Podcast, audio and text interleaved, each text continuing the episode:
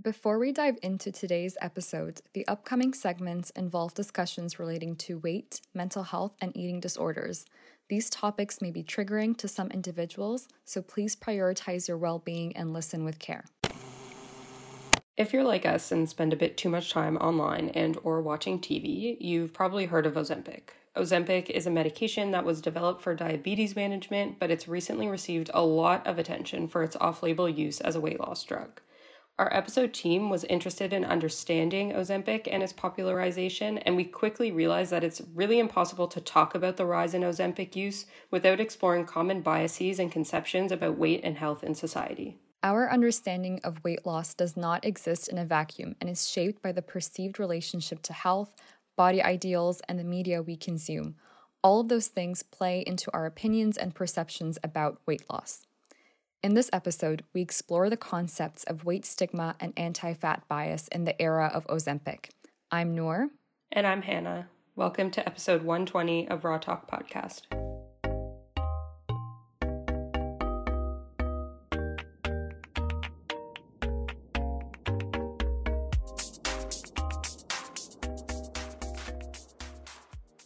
First, we spoke to Ali Eberhardt, who is a registered dietitian and host of the Let Us Eat Cake podcast. We discussed anti fat bias, the relationship between weight and health, and the impact of Ozempic popularization on the treatment for people with eating disorders. So, my name is Ali Eberhardt. I'm a registered dietitian. I use she, her pronouns.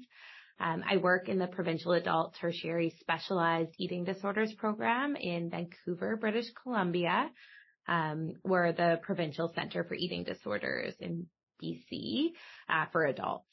Um, and I've worked in this program since 2010, which is in- very shocking to me because I still feel like I'm in my first year. Uh, so yeah, um, I've been working in eating disorders almost exclusively for my career. I also have a private practice that I work in, um, working with people with eating disorders, disordered eating, and just trying to heal their relationship with food and their bodies.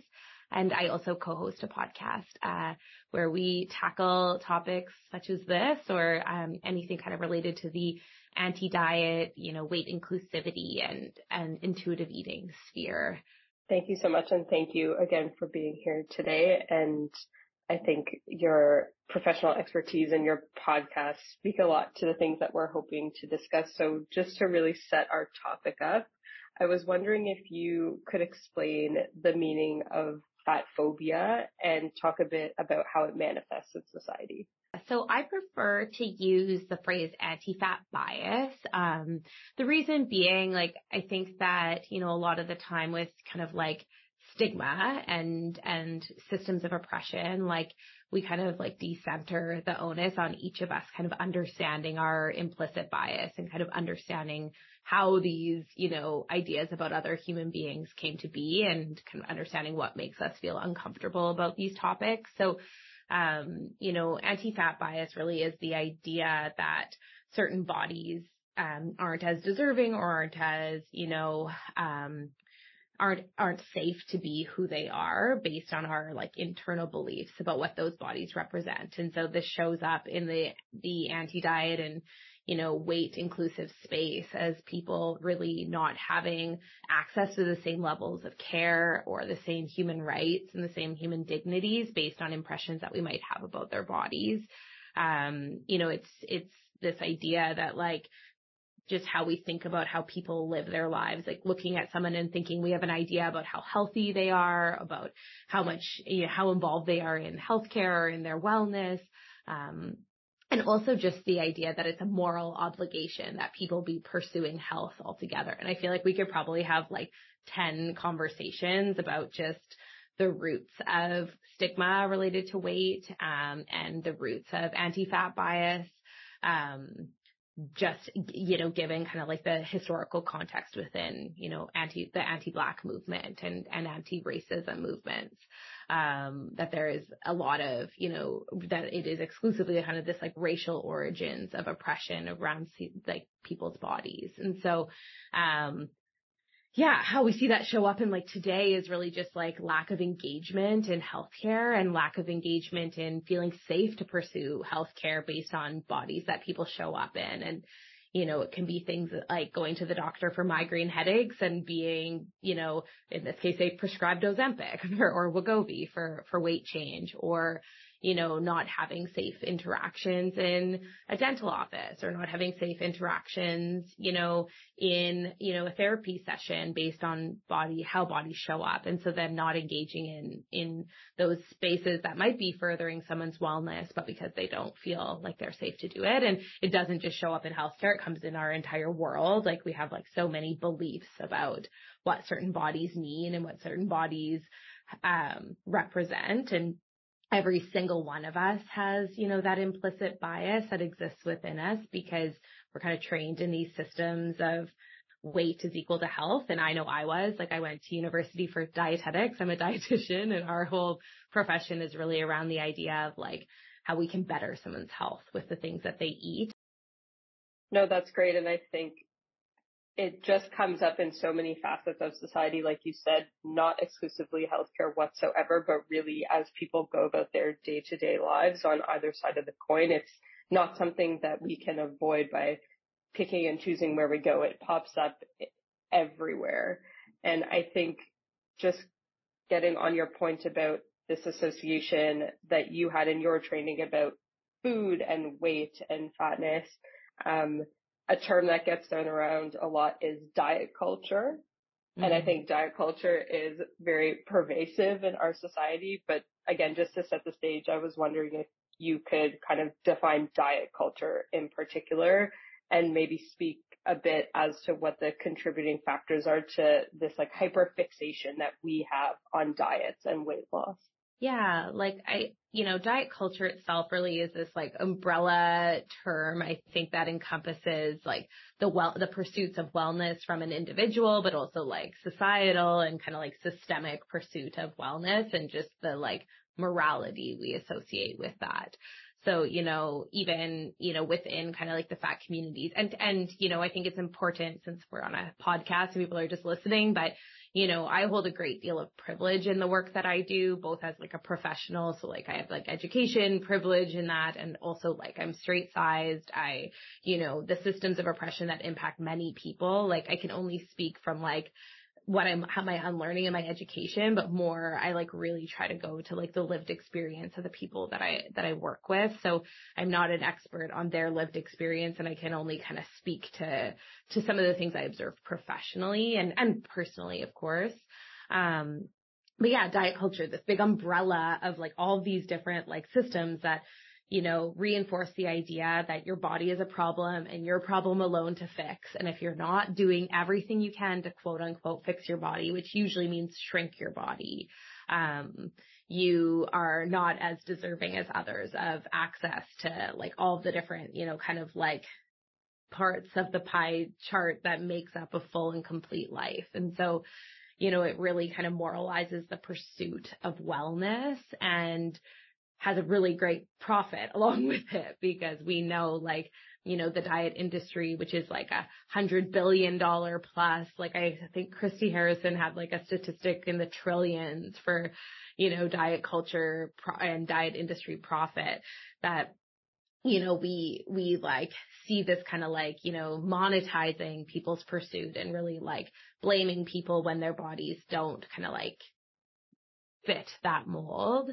Um, and there's so many factors that contribute. It's, you know, I think like I, uh, on one hand, like we want to really believe we have control over our health and our bodies. It's a scary thing to think of like be having a disease or having an illness and, um, you know, COVID being a great example over these last like four years, this idea of, you know, something happening and we don't have control. And so if there's something that is within my control, I'm going to pursue it. It makes me feel safe and it makes me feel, you know, like I am more in control of, of my life than maybe I am. And I think that, you know, diet culture really capitalizes on that and just tells us that these are things that you have control over. So you better do it. And if you don't, you're a less, you know, less deserving person of love or jobs or respect. And then it's, yeah, uh, you know, understandable why people want to do anything they can to, to fit within what that kind of like acceptable mold is. Now that we've discussed the nature and origins of anti fat bias and discussed the ways diet culture reinforces a focus on weight loss, we asked Ali to help us understand what Ozempic is and how it came to be so widely associated with weight loss, rather than its original design as a drug for treating diabetes. One of those drugs that we've seen that's being popularized is Ozempic and it falls under this umbrella, I guess, of semaglutide drugs, which were not intended to be used for patients who are losing weight, um, but initially for patients who have diabetes to treat diabetes. So I'm wondering if you can talk a little bit more about this class of drugs and then a little bit on how the idea has come up to maybe use these kinds of drugs for weight loss. We, we prescribe weight loss to people to support so many different conditions and illnesses. And yet we do not have one sustainable way to have people achieve that. And so then on to the market comes a medication that tells us that, yeah, or like that is promoted as being like, yeah, we can help you do that. And some people do find weight loss associated with taking these medications. So yeah, semaglutides have been used for a very long time for type 2 diabetes. And you know they are kind of this like class of GLP-1 agonist um, medications. Like talking to doctors you probably can speak to that mechanism a little bit better. But essentially how I understand it to work is it mimics these hormones that are released um, when we are digesting food. And the, the hormone itself, in part, is you know triggers the release of insulin, so helps our body to you know normalize and stabilize our blood glucose levels.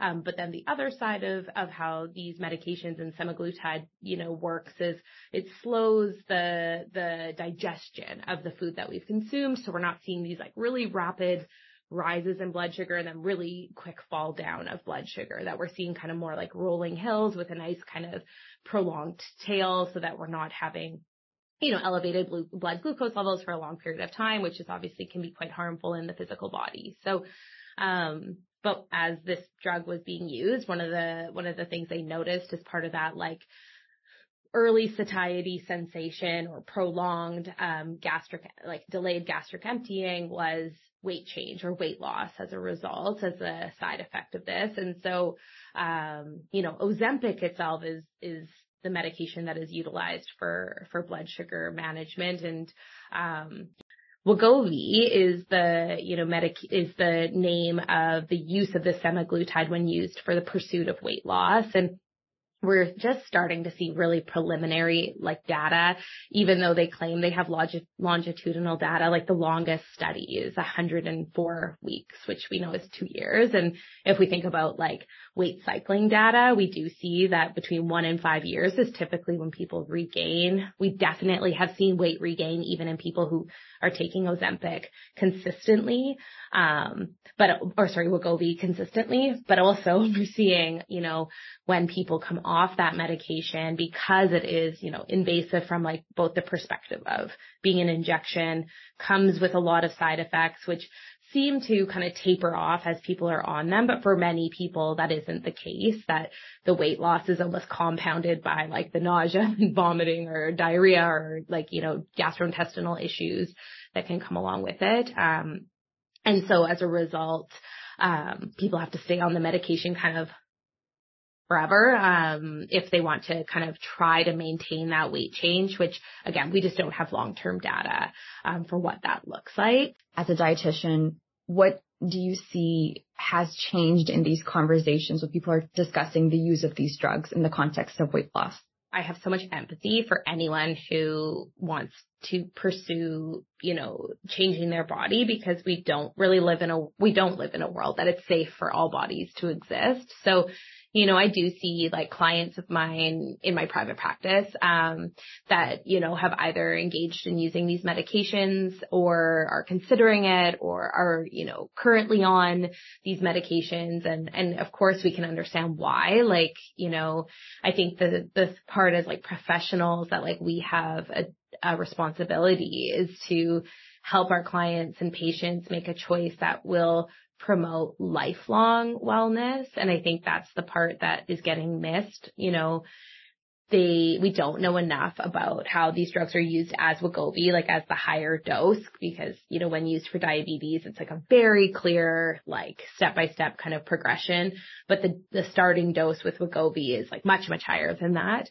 Um, but like you know we are kind of saying to people like you know the pursuit of a smaller body is worth any cost financially or with GI symptoms or with any side effect. And so of course, people who live in larger bodies who are ready are kind of like facing the stigma of a world that believes it's their fault or their choice are going to be really motivated to take something that like seemingly is having kind of like positive results. I think it's probably similar to other times where there have been weight loss drugs that have come on the market or like a seemingly like new quick fix for a diet that just like, you know, keto or a diet that like drops weight really quickly. And, um, and yeah, so I think that it makes a lot of sense that we're hearing about it a lot more and that people are wanting to take it because, you know, we're told, we're telling them their bodies are a problem. It, it sounds to me like the concept of weight and just like the conceptualization of even obesity, for example, has changed over the years.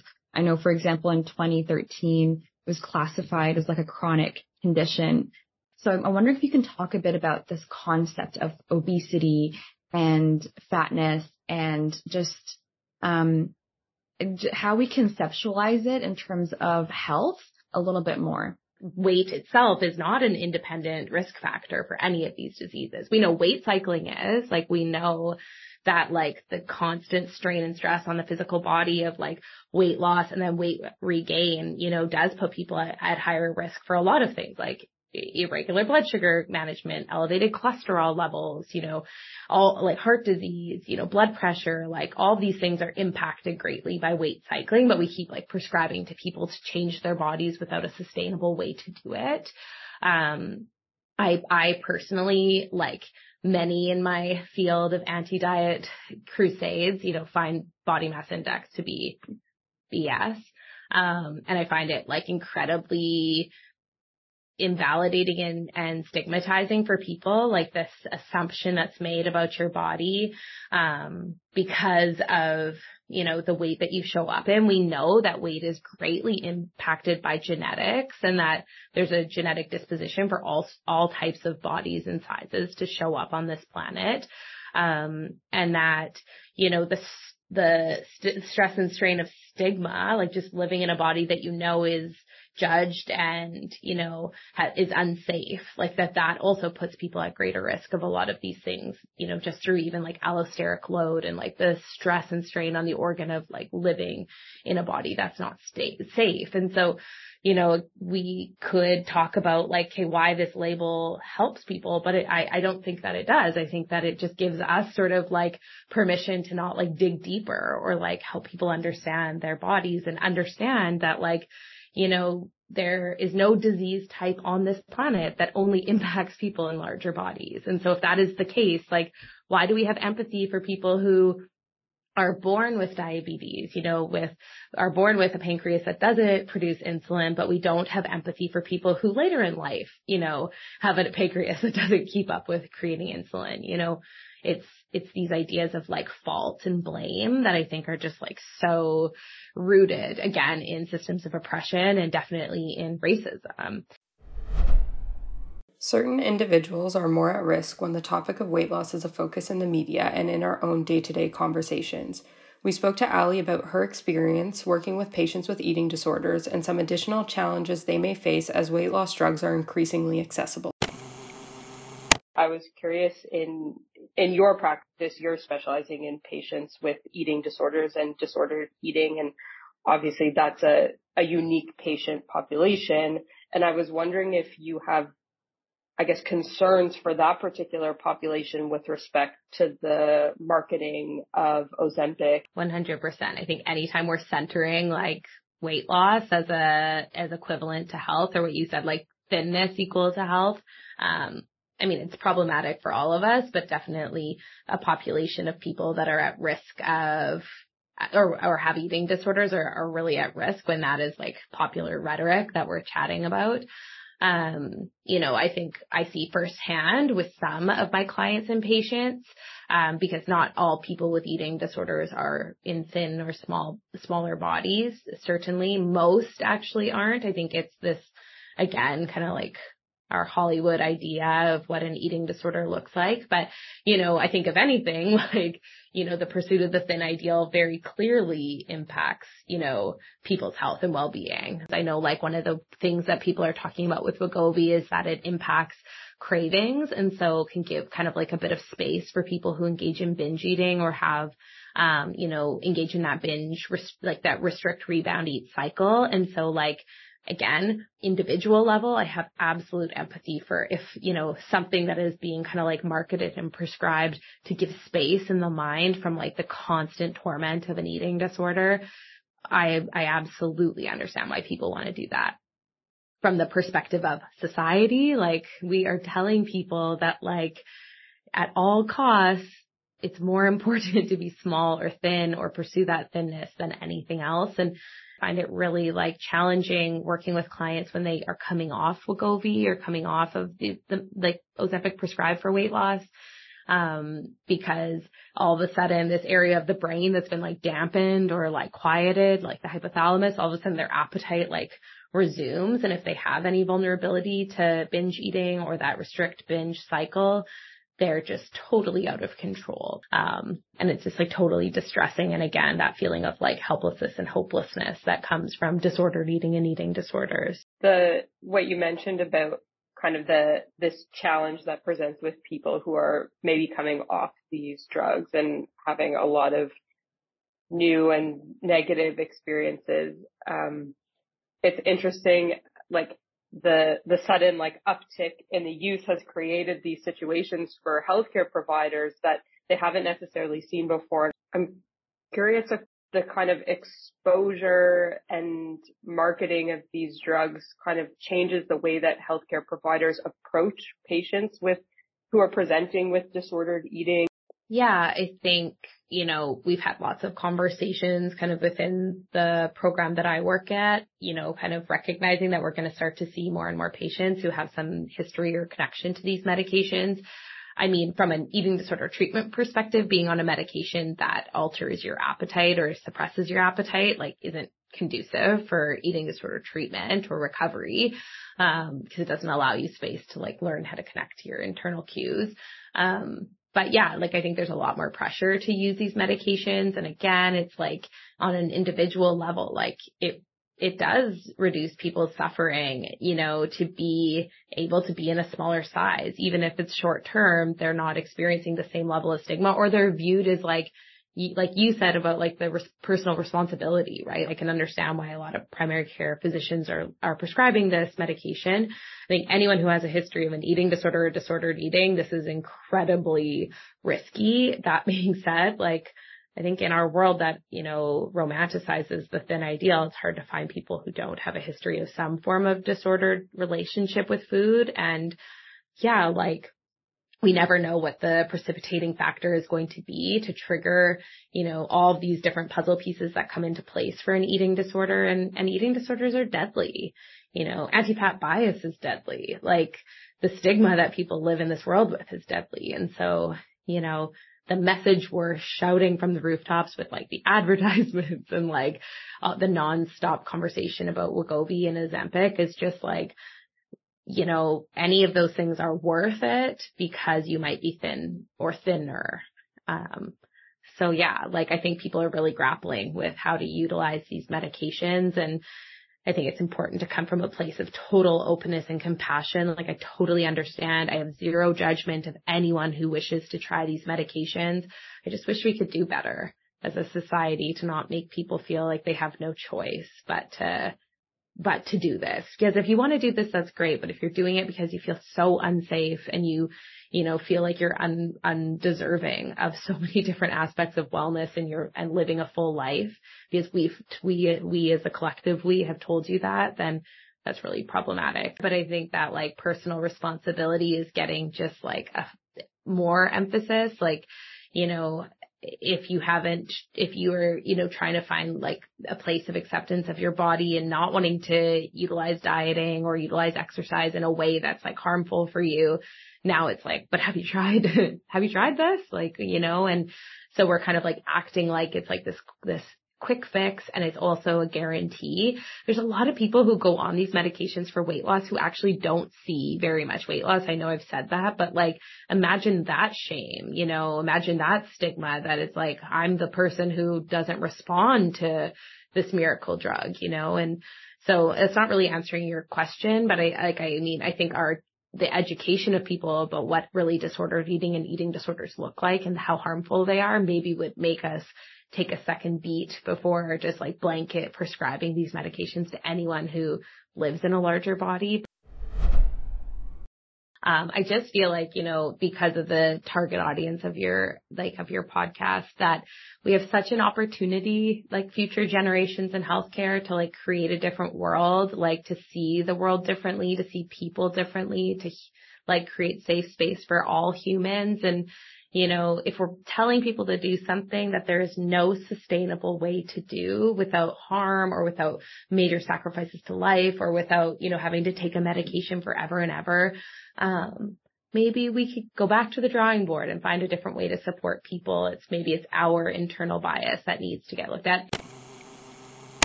Next, we spoke to Dr. Catherine Sabiston, a kinesiologist and Canada Research Chair in Physical Activity and Mental Health, about the roots of weight stigma and its influence on how we feel about ourselves and the intersection of mental health and body related self consciousness. I'm Dr. Catherine Sabiston. I'm a professor at the University of Toronto in the Faculty of Kinesiology and Physical Education, and I hold a Canada Research Chair in Physical Activity and Mental Health. My pronouns are she, her, we're really interested in weight loss drugs and particularly in the popularization of Ozempic, which has been really dominating the media over the last many months, really. Um, and again, it's hard to kind of contextualize this rise in Ozempic popularity without discussing kind of broader conversations and perspectives about weight and health in society. So uh, it's pretty common knowledge uh, that society has some really negative and damaging stereotypes concerning uh, weight and body size. And a lot of that is founded on this perception of uh, high weight and worse health. So uh, I wanted to start with talking about that kind of broad relationship between weight and health. And I wanted to know if you could kind of speak to that perceived association between weight and body size and health and how this perception manifests in societies and what the consequences are.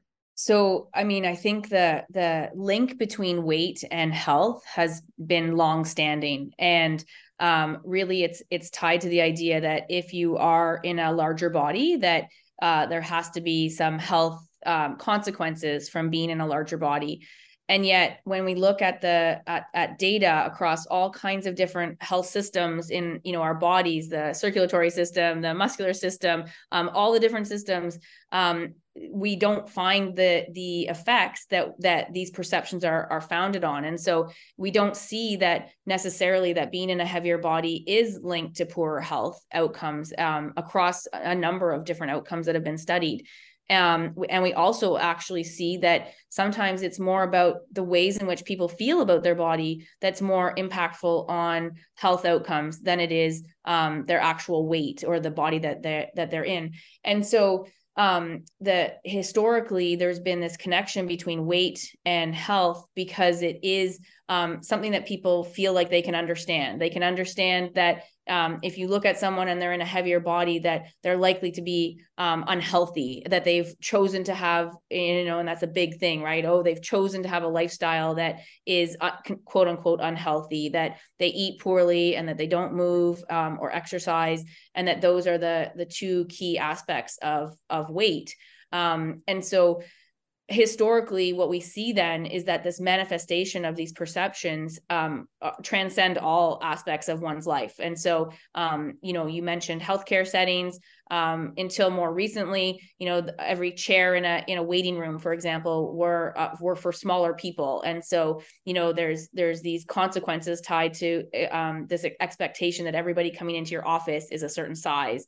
Um, we also don't tend to see heavier bodied athletes in certain sports. And so in the sporting um, world, um, we tend to say that that body size has been traditionally linked to certain types of sport or certain positions in sport. And so we often hear that um, yet there's no reason why heavier bodied athletes cannot be in any of the sports that we that we have um, accessible to us and so it continues to perpetuate these perceptions because um, the, you know the athletes are not necessarily um, driving this change. You know we're not seeing a heavier bodied uh, um, ballerina for example on a, on a stage. And so it's it, until we see more and more of this um, those those stereotypes continue to you know permeate our our worlds um, and in schools as well you know you see you you, you still see um, the um, individuals the kids who are ostracized and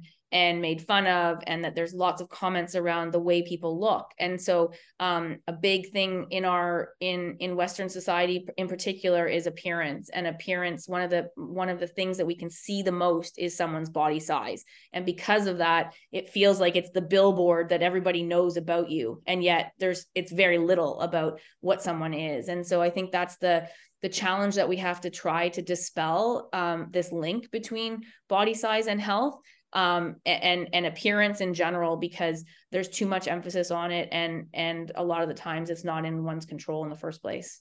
Absolutely and i think you touched on uh, many key points there but kind of takeaways being number one an accessibility issue like the example you gave with small chairs in a doctor's office that are really not built to accommodate someone in a larger body that's an accessibility issue.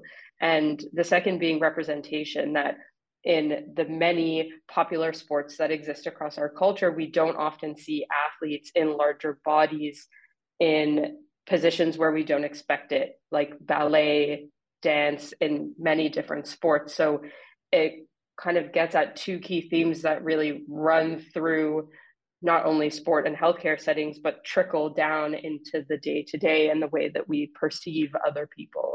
Absolutely. I mean, they're they're basically prompts in, there's environmental prompts across every sector of our of our society that reminds you of what is expected. And yet these why do we have these expectations in the first place? It's because they have been historically rooted and not um, not um, dispelled and not fought for in in any other way. And so uh, that's the key is that we we we act and we behave in ways in which we perceive society to be supportive. And and so one of those is that what we see is is then where how we're going to act and how we're going to behave. And and we need to start dispelling that.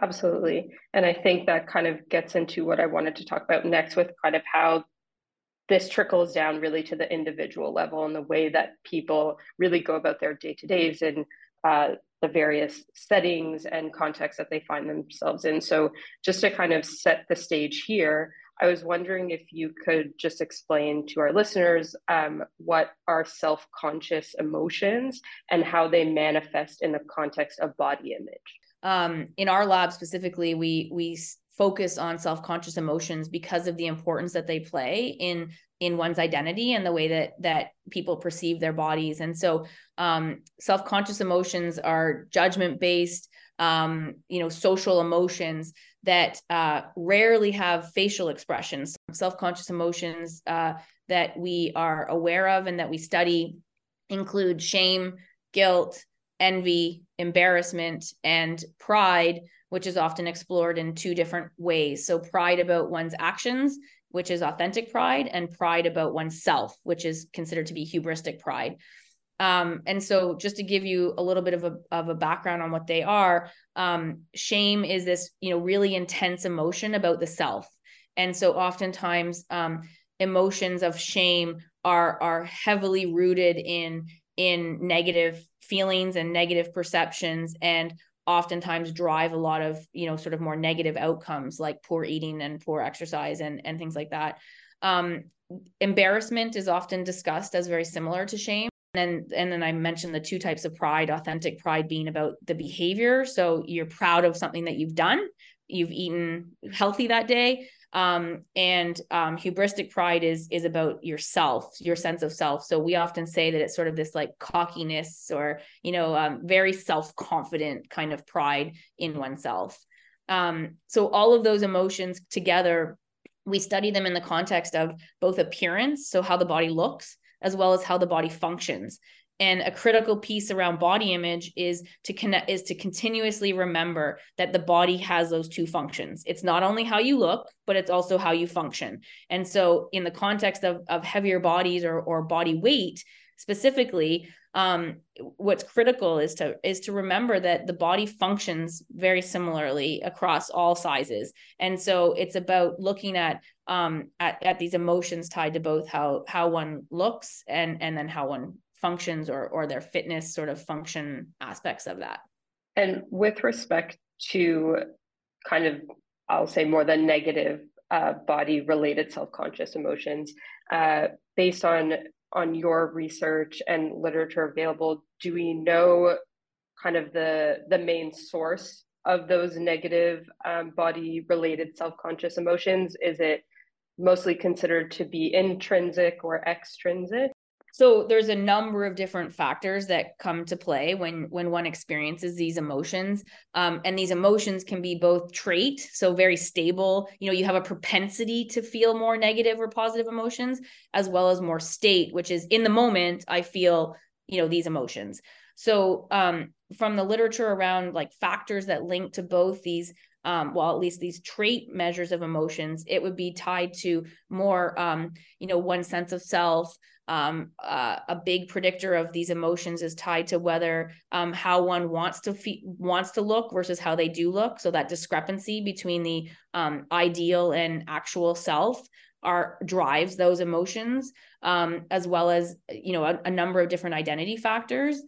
And then um, the specific emotions in the moment emotions, you know, can be anything from your, you know the social ne- network that one is in so the the type of people that you're around in the moment um, the you know the the sources of of um, I'll say media because that's the big one sources of social media and traditional media.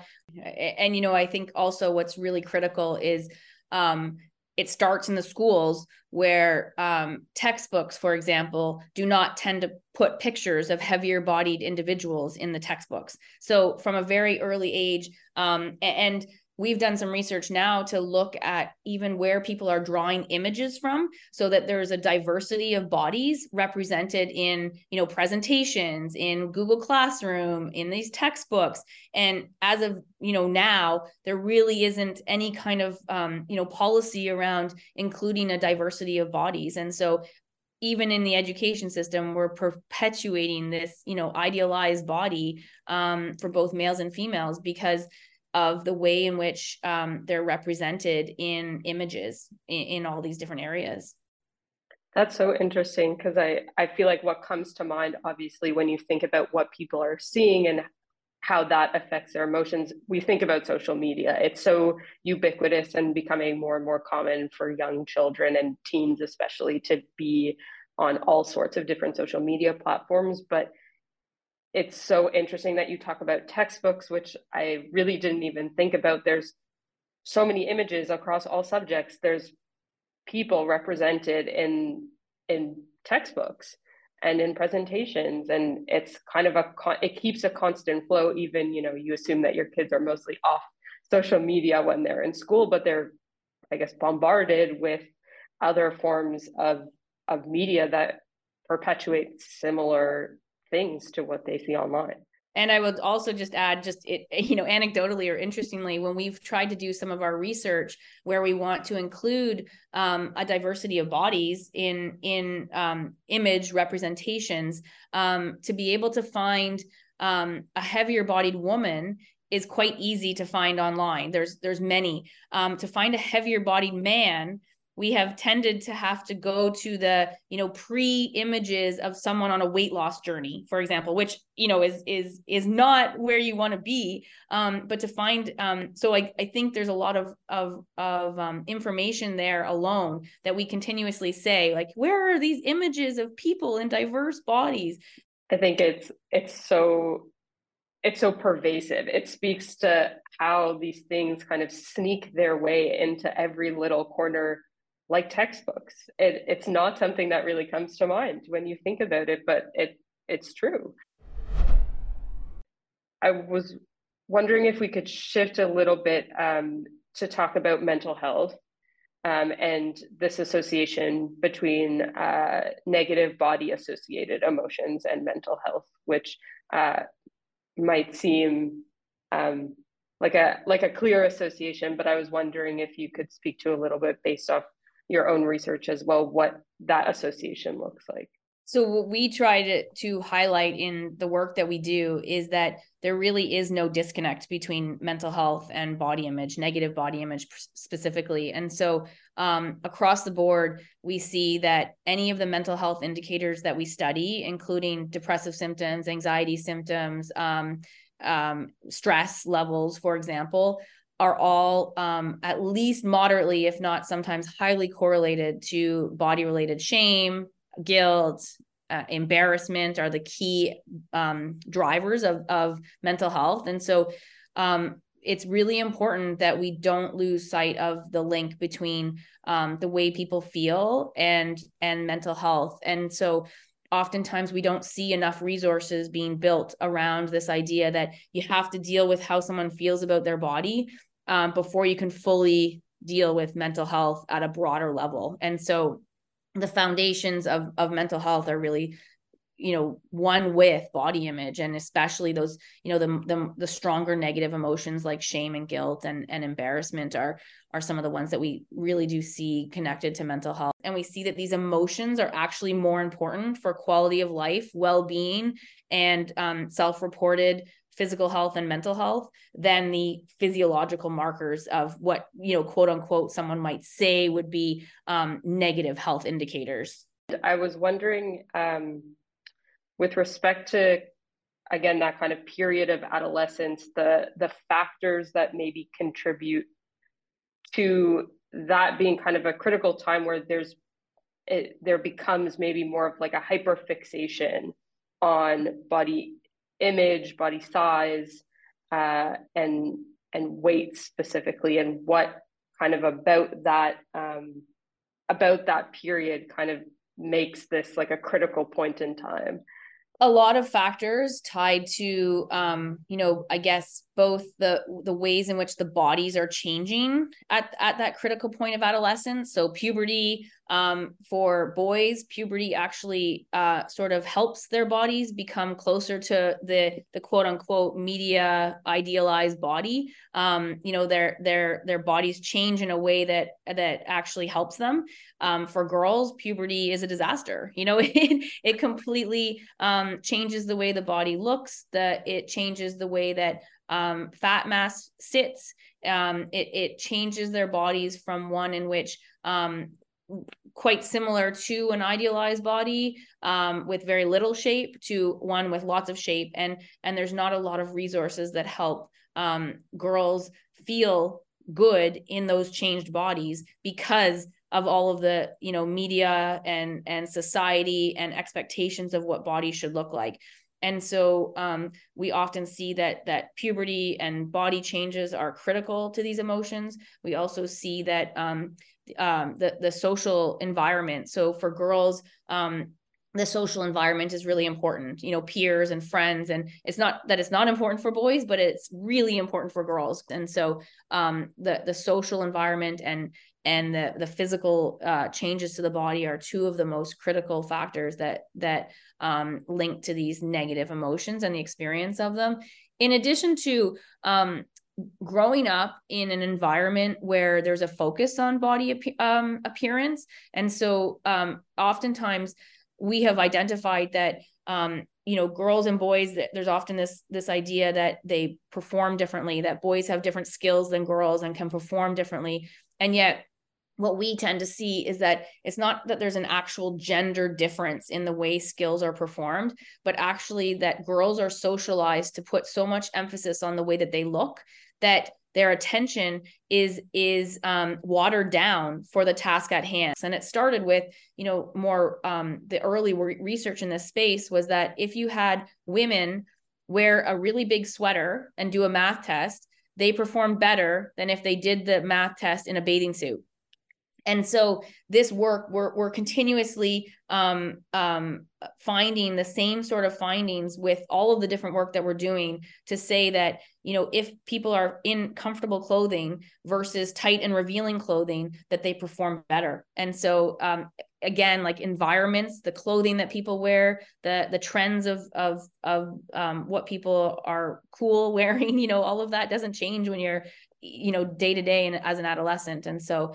um, all of these the environments that you're in the type of feedback you get the types of people that make comments about you know in sport specifically we hear all the time from the from the stands people yelling comments about how someone looks versus how they're performing. And so all of these things uh, continue to you know really be that foundation on these emotions. It's so jarring to have those kinds of things kind of laid bare which is like the idea of what would I do or what could I do if I didn't feel like I was really being watched and being judged, particularly about your physical appearance. And it's so it's so sad to think that, you know, and what you're what you feel that you're able to do or the way that you're able to perform in something totally unrelated to the way that you look could be so heavily influenced and i think it, it reminds me of how you explained kind of the the two facets of how people feel about their body being one how it's functioning and the things that it's able to do versus the way that it looks. And the fact that one can be so critically influential on the other and in such a negative way is is so interesting. And again like really speaks to the importance of counteracting this hyperfixation counteracting the influences that kind of shape our thinking as it relates to to body size. Something that i've noticed as someone who's act, does spend quite a lot of time on social media and watching television uh, with respect to weight loss drugs and particularly ozempic is that we've just seen so much marketing. And i was just wondering from your perspective how that type of mass marketing and that really uh, putting weight loss drugs uh, in in front of people's eyes in a way that's very accessible that people see them all the time how that contributes to negative body related emotions and societal weight stigma. It contributes a ton because it's normalizing um, a, a, a, very quick fix to uh, an appearance and a body size you know quote unquote problem so the fact that there it, it's even considered a problem in the first place is a challenge because as we've said you know um, a diversity of body sizes is is also really important to see um, the um, the idea that mo- many of the images for the billboards like Ozempic have heavier bodied individuals in them. Um, so there's a, a an automatic um, uh, connection between what you're seeing and what this drug is going to do in terms of weight loss. Um, it's a it's a quick fix, and so people like that. It's and it's completely normalized um, the the the idea of using a drug to lose weight.